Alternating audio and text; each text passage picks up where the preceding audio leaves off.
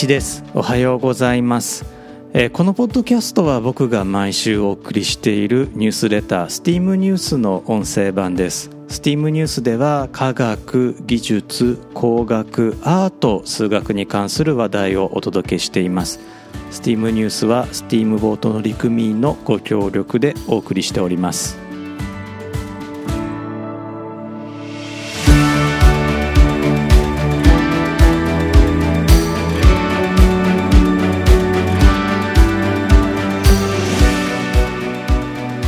改めまして1です、えーこのエピソードは2022年の3月2日に収録しています。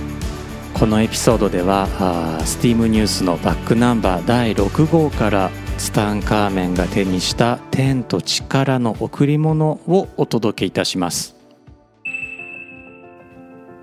先日エジプト考古学者の河合幸則先生のオンライン講義を受講しました。という書き出しで僕のニュースレター第6号ちょうど1年前のニュースレター始まっているんですけれども実はですね、えー偶然なんですがこのエピソードを収録する3日前にもエジプト考古学者の河合幸則先生のオンライン講義を受けました。いやー古代エジプト面白いですよね。古代エジプトといえばやはり第18王朝の少年王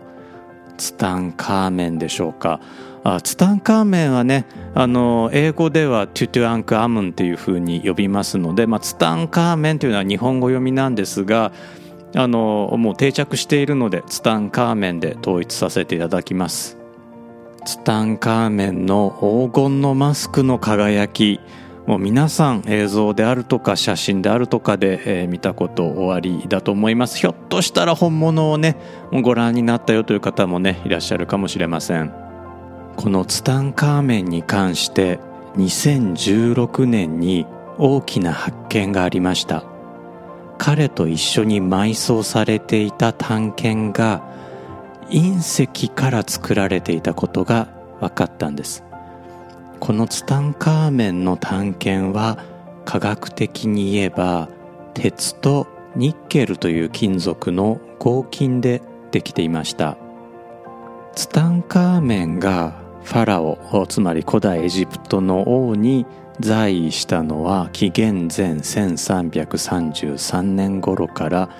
紀元前1324年頃とされています。この頃現在のトルコのアジア部分にあたるアナトリアのヒッタイト人たちだけが鋼を作る技術を持っていました。鋼は、まあ、英語ではスティール、まあ、日本語ではスチールとも言います。鋼とは鉄、えアイアンに少しの炭素カーボンを溶かしたもので自然の鉄に比べると硬く割れにくくしかも加工しやすいものでした。他の地域の人々は鉄を手に入れることはできてもそこから鋼を作ることができなかったんです。しかし例外が一つだけありました。良質な鉄合金を偶然手に入れられたら話は別なんですね。ではどこで良質な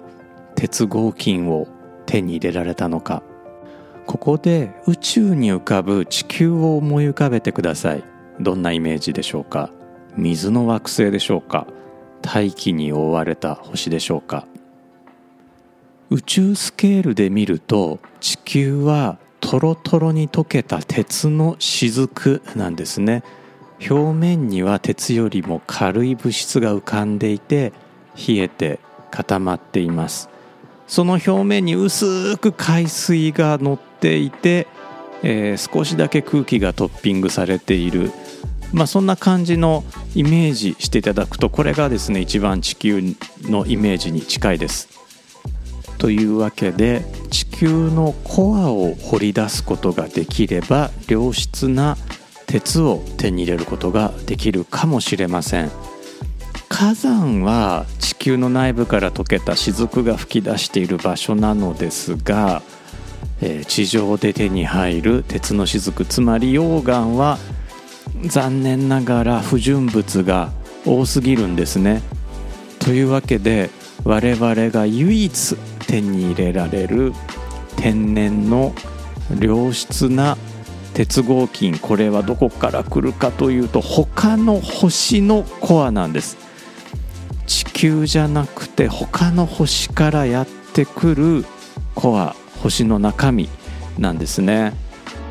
宇宙に浮かぶ惑星や小惑星、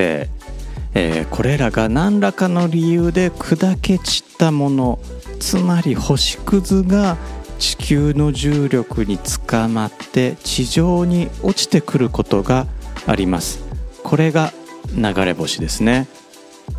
地上にたどり着いた流れ星を我々は隕石と呼びます。隕石の中でも特に多く鉄を含むものを隕鉄というふうに呼びます、まあ、隕鉄は鉄の他にニッケルもよく含んでいるんですね、鉄ニッケル合金は鋼のように優れた性質を持つのですが地上で見つかるもの、まあ、天然に見つかるものは隕石由来のもの以外になく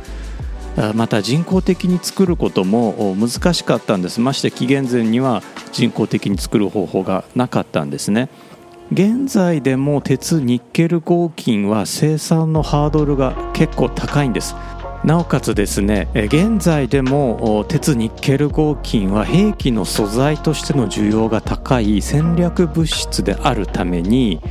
まあ、日本でも輸出貿易管理令のもとに、まあ、厳格な輸出管理下に置かれているんですね。まあ、なのでえ地上で鉄ニッケル合金が偶然見つかるということはまず考えられないですしましてこうツタンカーメンの時代人類はまだ鉄ニッケル合金を作る技術がなかったので、え、その探検ダガーに、え、鉄ニッケル合金が使われていたということはこれはすなわち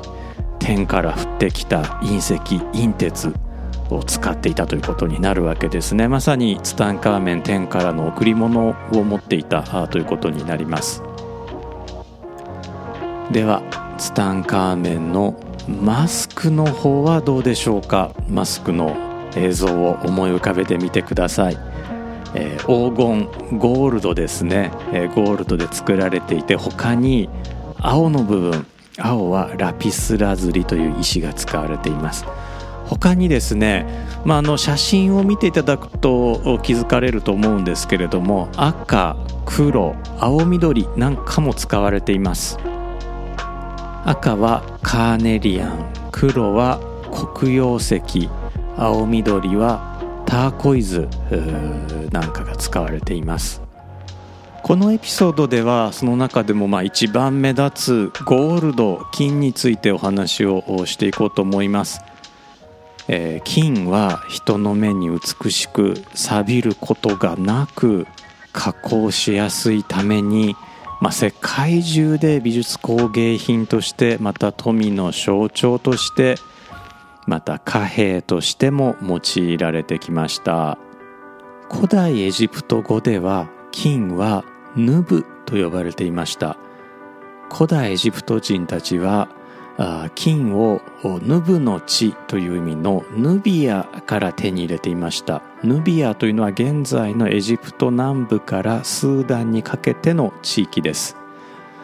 この金は地球に含まれていた金属で、まあ、自然金として産出します。金は錆びないので、えー、キラキラしたままの姿で出てくるんですね。金もまた星の爆発から生み出されたものなんです、えー、鉄と同じように鉄もまあ星の爆発から生まれるんですけれども金も星の爆発から生まれていますただ金は鉄と違って化学反応をほぼ起こさないことから比較的ピュアな状態で地上に残っています。まあ、比較的というのはあの銀と金が混ざってるということはね、えー、よくあるんです。ただまああ金を他の金属と混ぜる技術これはですね人類割と早くから持っていたので後でご紹介したいと思います。金にね少し別の金属混ぜることで色をつけることができるんです。ツタンカーメンのマスクの金黄金ゴールドこれはヌビアの地から手に入れたヌビアの地面から手に入れた、まあ、つまり、えー、地からの贈り物ということになりますね。つまりツタンカーメンは、まあ、天からの贈り物である鉄ニッケル合金それから地からの贈り物である金を身につけていたということになります。ところで、えー、金は地上に20万トン弱しかないことが分かっています。金は1立方メートルあたりおよそ20トンの重さがありますから地上の金は1万立方メートル弱しかないということになります。まあ、どのぐらいの量かというとオリンピック公式 50m プールで4杯分、まあ、4杯より少し少ないぐらいということになるんですね。たったのプール4杯っていう感じですよね。まあそりゃ奪い合いになるかなと思います。最近のニュースで確かその半分が装飾用に使われているというようなねニュースがあったように思うんですけれども、まあ、実際どうだったのかちょっと僕も自信がありません。えー、話は変わるんですが僕金属アレルギー持ちなんです。まあ20代の頃ですね。なんかこのチャラいシルバーアクセサリー身につけてたんですよね。今思うともう恥ずかしい過去なんですけれどもなんかねドクロの指輪とかねしてたんですね。でまあアクセサリーってまあ安物ってこう質が悪くて、まあ、それが原因で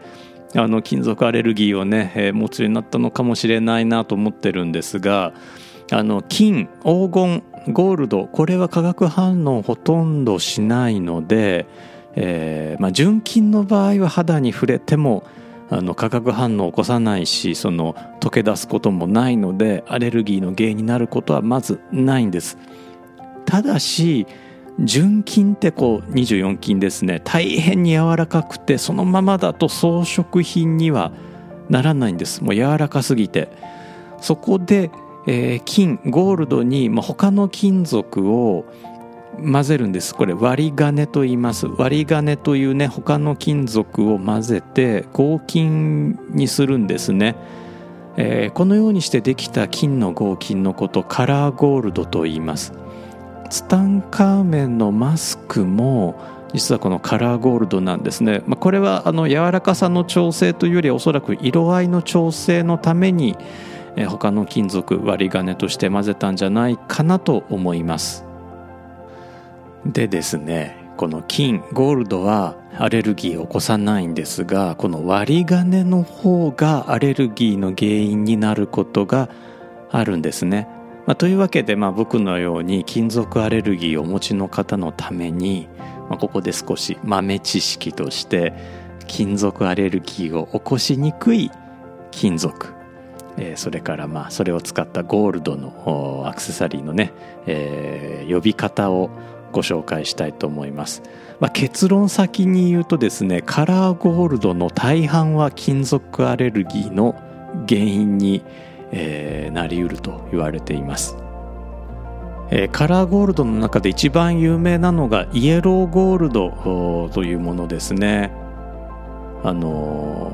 黄金って書くと、まあ、ピュアゴールドの場合とイエローゴールドの場合と両方あるので、えーとまあ、黄金っていうのがねどっちになるのかっていうのはあの文脈によって切り替えないといけないんですけれどもイエローゴールドという場合にはまあ基本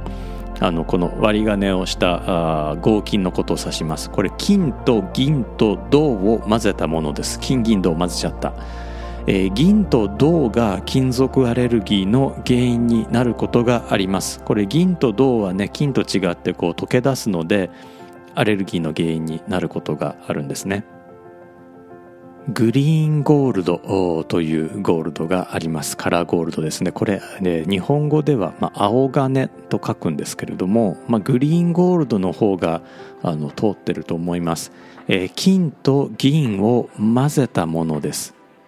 ま銀が金属アレルギーの原因となるのでこれは結構ダメかもしれない。僕はダメだと思います。金と銅を混ぜたもの。これはレッドゴールドになります。こちらもですね銅が金属アレルギーの原因となることがあります。えー、金と銅の他にパラジウムを少し混ぜたものはピンクゴールドといって、まあ、少しね優しい色合いになります。ピンクゴールドもね、えー、人気のある、えー、カラーゴールドですよね。金にニッケルまたはパラジウムを混ぜたものはホワイトゴールドというふうに呼ばれます。これあのホワイトゴールドを日本語に直訳して白金って書くと白い金って書くとこれね、えー、プラチナという別の金属になってしまいますのでホワイトゴールドは白金と訳しちゃダメです、えー、ホワイトゴールドはホワイトゴールド。で混ぜてるのは金にニッケルまたはパラジウムなんですが、まあ、他の種類何種類か例えば銀を混ぜたりすることもあるようです。でニッケルパラジウムとも結構有名なねあのアレルギー物質なんだそうです、えー、時計のねあのー、バンドなんかに、まあ、国産の、まあ、シチズンとかセイコーとか、えー、カシオとか見ていただくとあれ他にメーカー言い忘れたのありますかね？あのニッケルフリーっていうねバンドで書いてあるのが海外のものだとあんまりね書いてないんですけれどもあの国産の時計メーカーの金属バンドを見るとニッケルフリーって書いてあるのが多いかなと思います。こちらもねあの金属アレルギー対策ですね。他にですねまだちょっと珍しいかなと思うんですがパープルゴールドという、まあ、割り金をした金もあります。こちらはですね金とアルミニウムを混ぜたものです。アルミニウムは比較的金属アレルギーを起こしにくいと言われているんですが、まあ、パープルゴールドってあんまり見かけないですよね。いやまあ僕全然その宝飾品とかですねあの、まあ、時計とかあんまり詳しくないのであのちょっといい加減なこと言ってるかもしれないんですが、まあ、パープルゴールドえーとまあ、ネットではね見たことあるんですけれども実物は見たことないのでまあ、どんな色味なのかなってちょっと分かんないです。で、まあ、アレルギーは起こしにくいとされています。さらに珍しいのがブルーゴールドじゃないかなと思いますこちらはですね金に鉄を混ぜたものです鉄も比較的金属アレルギーを起こしにくいと言われてるんですが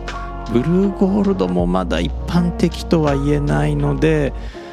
えー、まあ、どのぐらいねあのアレルギーあ出るのかどうかというのはね何、えー、とも言えないです。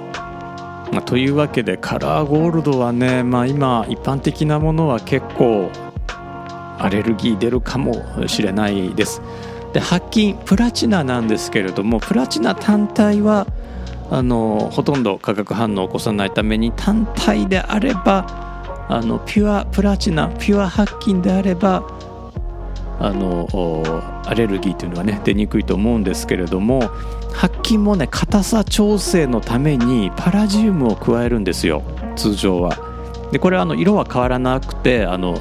銀色のままなんですけれどもこのパラジウムが金属アレルギーの原因というふうにね、えー、言われているので、ま、白金もちょっと怪しいかなと思っています。金属のお話の最後に、まあ、これまで何度か登場したニッケルについてお話をしたいと思います。ニッケルあのツタンカーメンの探検。これ鉄とニッケルの合金でしたね。このニッケルなんですけれども、まあ、ニッケルという言葉の語源これはドイツ語のクプファーニッケルです、えー、意味は悪魔の銅。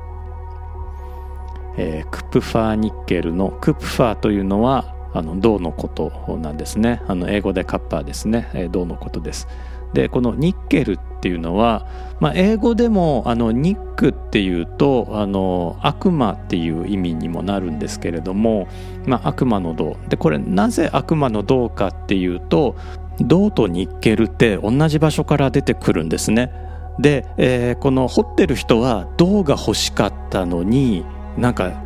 ニッケルが出てきちゃった、まあ、当時はねニッケルという名前ないですけれども、えー、なんか銅と似たなんかちょっと違う金属が出てきちゃった。でこれ銅としては使えない。うん困った。これはきっと悪魔が俺たちに起こした。偽物の銅だ。うんこれは悪魔の銅、えー、クップファーニッケルだ。ということでクプファーニッケル、まあ、略してニッケルになったんですね、まあ、ニッケル悪魔の方が残ったんですね。ところがですね、えー、ニッケルは現代社会では絶対に欠かせない金属になっています。まあ、先ほど申し上げたホワイトゴールドの他に、まあ、ホワイトゴールドっていうのは金と銀とニッケルの合金でした、まあ、他に銅とニッケルの合金これは白銅というふうに言います。50円硬貨100円硬貨、えー、それから初代の500円硬貨アメリカの5セント硬貨にも使われています。白銅は銀に似ていながら錆に強いために硬貨に適しているんですね、まあ、コイン向きの、えー、銀色のコイン向けの金属としては大変優れてるんですがあの鉄ニッケル合金って結構大事だというあの国家の戦略物質だというお話をね冒頭にさせていただいたと思うんですけれどもこのニッケルこれ、えー、コインとして流通させておくと、まあ、いざ戦争の時にコインを国が回収して、えー、溶かしてニッケルを分離して鉄ニッケル合金の生産に回せるんですね。これ頭いいですよね。だってコインって外国に流出しないじゃないですか。だけど金属として持っておくのって無駄ですよね。で、えー、だからニッケル国家備蓄としてのニッケルはコインとして流通させてるんです。こういうふうにしてね在庫抱えるって賢いなと僕は思いますね。悪魔を語源に持つ金属が鉄とともに、まあ、今や国家を支えているわけですね。あの明治の日本とか鉄は国家なりというような標語でね鉄の生産に力を入れていたんですけれども今や、えー、鉄とニッケルが国家を支えている。もちろんその金というのはあの経済にとって重要な金属ですから装飾だけじゃなくてね、えー、経済支えるためにも金の備蓄というものも必要になってきますけれども、まあ、今のようにこう戦争になったりする場合には実用面では鉄とニッケルというのがね絶対に手放せない金属になってきます。これはツタンカーメンが持っていた剣と同じなんです。当時はね宇宙からやってくる鉄ニッケル合金しか手に入れる方法がなかったんですが現在ではニッケルと鉄。それぞれ備蓄してニッケルの方は銅と混ぜてコインとして国内流通させているというようなことになります。金属の歴史ってねほんと面白いんですよ、まあ、まさに錬金術なんかまさにそうですね。その金以外の金属から金を作ろうとした技術アルケミー。これが現在の科学化学を支えていたりします。この錬金術師アルケミストたちの発明の中にはアランビックという蒸留機ですね。これ現在のお酒、まあ、蒸留酒を作る技術なんかもねこのアルケミストたちが発明をしています。こんなお話をね steam.fm ではまたお届けしていこうと思っていますので、えー、気に入ったらチャンネル登録をしていただければと思います、